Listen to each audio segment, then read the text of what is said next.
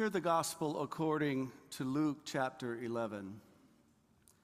Jesus was praying in a certain place, and after he had finished, one of his disciples said to him, Lord, teach us to pray, as John taught his disciples. He said to them, When you pray, say, Father, hallowed be your name, your kingdom come. Give us each day our daily bread, and forgive our sins, for we ourselves forgive everyone indebted to us. And do not bring us to the time of trial. And he said to them, Suppose one of you has a friend, and you go to him at midnight and say to him, Friend, lend me three loaves of bread, for a friend of mine has arrived, and I have nothing to set before him. And he answers from within, Do not bother me. The door has already been locked, and my children are with me in bed. I cannot get up and give you anything. I tell you, even though he will not get up and give him anything because he is his friend, at least because of his persistence, he will get up and give him whatever he needs. So I say to you, ask and it will be given you. Seek and you will find. Knock and the door will be opened for you. For everyone who asks receives, and everyone who searches finds, and for everyone who knocks, the door will be opened. Is there anyone among you who, if your child asks for a fish, will give a snake instead of a fish? Or if the child asks for an egg, will give a scorpion? If you then, who are evil, know how to give good gifts to your children, how much more will the Heavenly Father give the Holy Spirit to those who ask Him?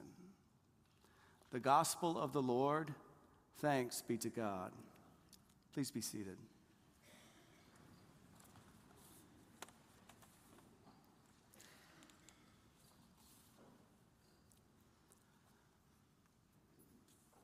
We used to have two cats that lived with us. Jasmine, who at times could be ferocious, so we began calling him Jazzy. And Anna, a tiny little thing that was named after an opera singer because of her high pitched meows. We hung a little bell by the back door, and they learned to ring that bell when they needed to go outside. Yet the custom became that they would ring the bell when they wanted to go outside. So it became an in and out kind of routine. And being the suckers for animals that we are, we typically played along with them. At one point, when accommodating this particular home, we were having it painted. And I came home to check on things, and the painter began to laugh hysterically. He had been painting the trim on the back patio and could see the cats through the French doors. Ring, ring, ring, ring, all day long. That was the cat's program. The cats could see him and thought someone was home, but they couldn't get through their pertinacious brains that no one was inside. No one could let them out. Have you ever felt this way when praying? Ask, seek, and knock. You say, hey, that's what Jesus said to do. You ask, seek, knock, pray, and nothing seems to happen. It's like ringing the bell for someone to let you out, but no one is home. Maybe that's why you're here today. You need to pray you need to ask, seek, and knock for the good things of God. You desire more than anything for God to be home so God can hear your supplication. The disciples had witnessed that whenever Jesus had exhausted himself doing good, he would withdraw from the situation in order to pray. Jesus prays consistently at every turn in his life. He prays as he senses God's call on his life. He prays before calling his disciples. He prays as he serves and heals other people. He prays as he feels the weight and the demands and the pressures of his ministry. He prays as he faces the cross. And he prays as he finishes his work on the cross. You could say that prayer for Jesus was as vital as taking his next breath. He knew that in order to live out his mission of ushering in the kingdom of God, he needed to be continually connected to God in prayer. Yeah, then there was this time where he prayed, Father, let this cup pass from me. And it didn't. And then there was this time that the Apostle Paul prayed for God to remove this thorn in his flesh, but God never did. It seemed that no one was home. So if your prayers seem to be going up to a house where no one is home, don't feel alone because there are some critical figures in our faith that experienced the same thing, one being the Son of God and Savior of the world. And Jesus and the Apostle Paul are kind of up there on the New Testament ladder. But perhaps you're thinking, wait a second, didn't I just hear Jesus telling us that if we ask, seek, and knock, we will receive an answer? Yes. That is what he said, and his words are true. But what exactly is prayer? Prayer is one of the most misunderstood and misused practices of our faith. And like our lovely feline friends I mentioned earlier, until we understand the nature of prayer and how God answers prayer, all of our meowing and pawing and praying for answers only will leave us frustrated Jesus' prayer life wasn't a prayer life intended to light up a genie lamp to get what he wanted in the moment. And we too must not be tempted to think prayer is simply a transactional relationship with Almighty God. For example, say we are in need or think we are in need of something, so we pray and ask God to meet our needs. Such is this prayer entitled the Retiree's Prayer. Now I lay me down to sleep. I pray the Lord my shape to keep. Please, no wrinkles, please, no bags and please lift my backside before it sags. Please, no age spots, please, no gray. And as for my belly, please take it away. Please keep me healthy, please keep me young, and thank you, dear Lord, for all you have done. Amen. Or consider someone who is praying for a new car. While the majority of the world has no transportation, but they really do need to get around to survive because of where they live. Or consider someone who is praying for a better paying job when the majority of the world doesn't have a job at all, but they are just unstable and they are unable to make the ends meet for their family. Or consider someone who is praying for a church family when they have one, but the congregation has chosen to discriminate against them, so they seek to find a new church home.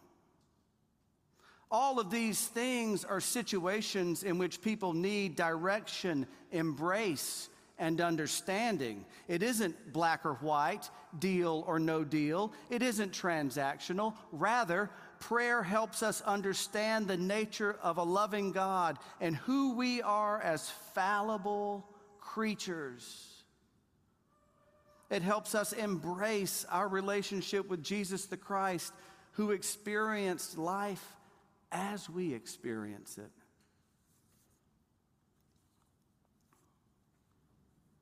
In the Lord's Prayer, Jesus' prayer, we approach God as Abba, as the good parent, as one we relate to intimately. Much has been written about this one word, inviting us to think of God as one who looks upon us as family, as indeed we are God's very own children. Now, in a world where existence is becoming so fragile, where some children have rotten earthly parents, where some children experience neglect and abuse, where some have no home, no friends, and no direction, where some are shamed and discounted and disowned, where some are only used to being given snakes and scorpions, Jesus' prayer reminds us that there is one who has parental power over all, and there is one who is near to us. God truly is the good parent, and we, no matter our age, are all God's children. And God's interests lie in what is best for us, despite our circumstances. And what is best for us may not always be what we want.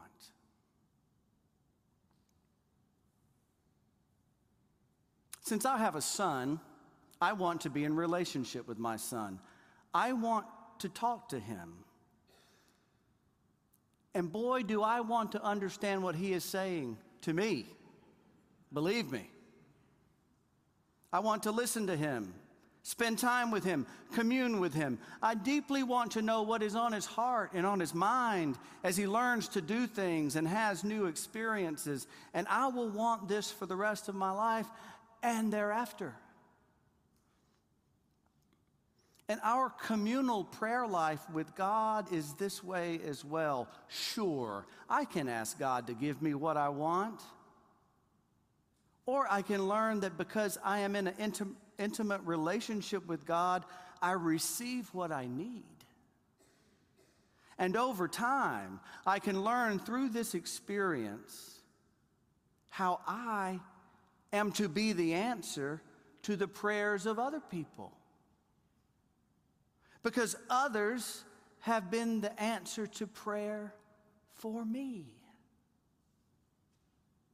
The goal is this ever widening circle of God's grace with people taking the posture of humility and gratitude as we realize that God is holding all of us in the palms of his mighty hands and in the bounty of all of God's goodness.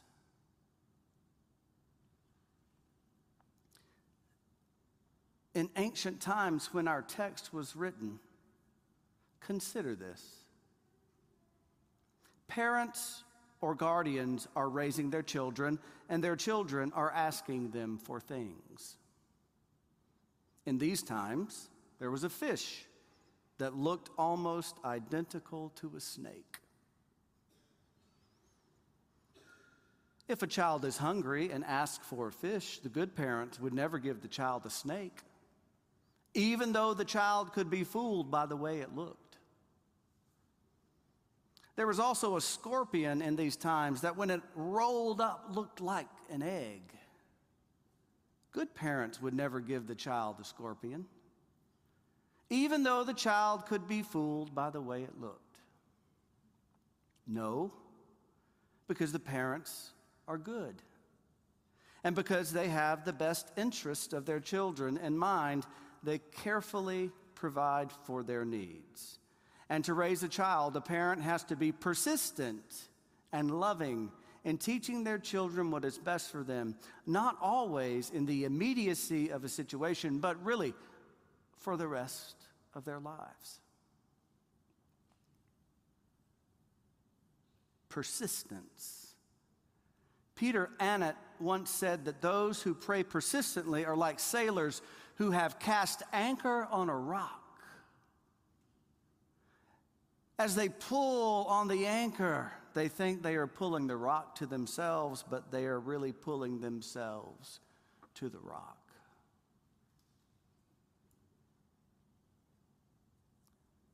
The Lord has taught us how to pray.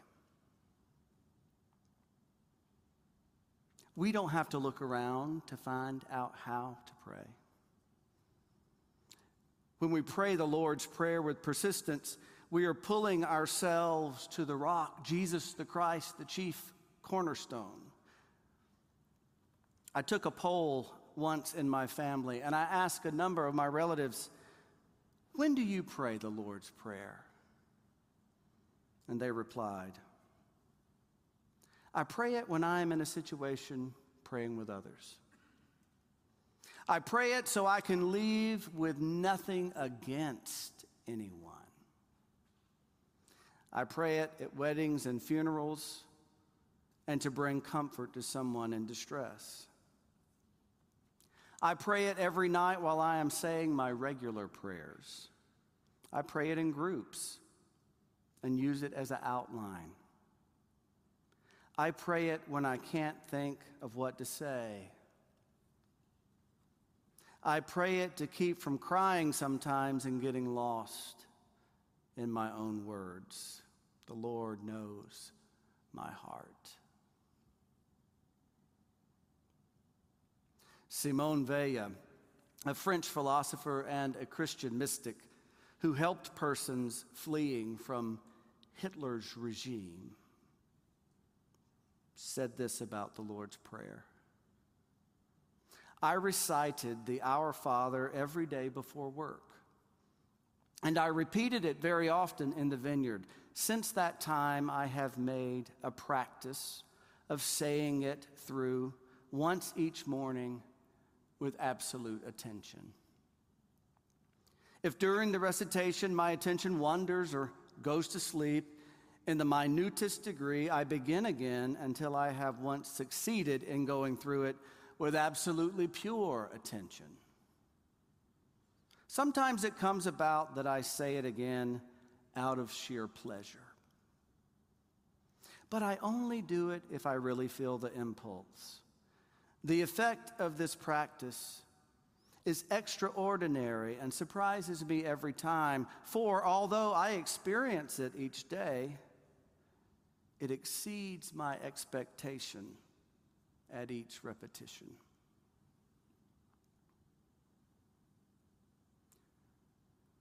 Today begins a new week.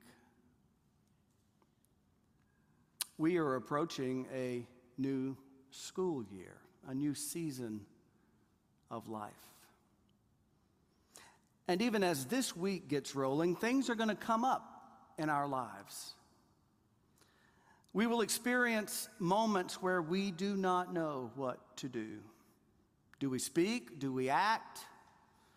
Do we stay silent? Do we internalize? Do we let something out? We will feel like we are ringing the bell to get out, but no one is home.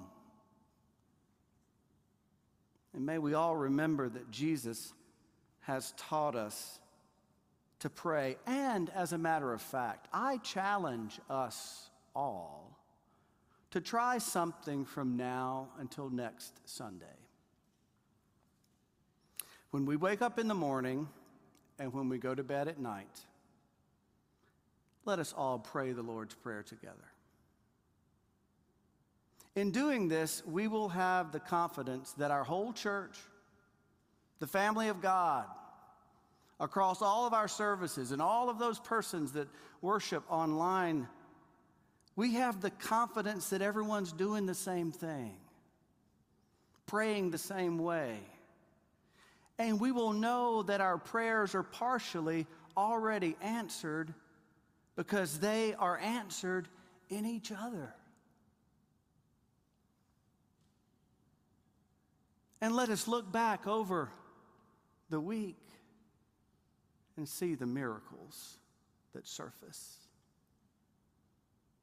We need each other as the church. Longtime Trinity member Mart Hill is quoted in the current issue of Crossroads as saying,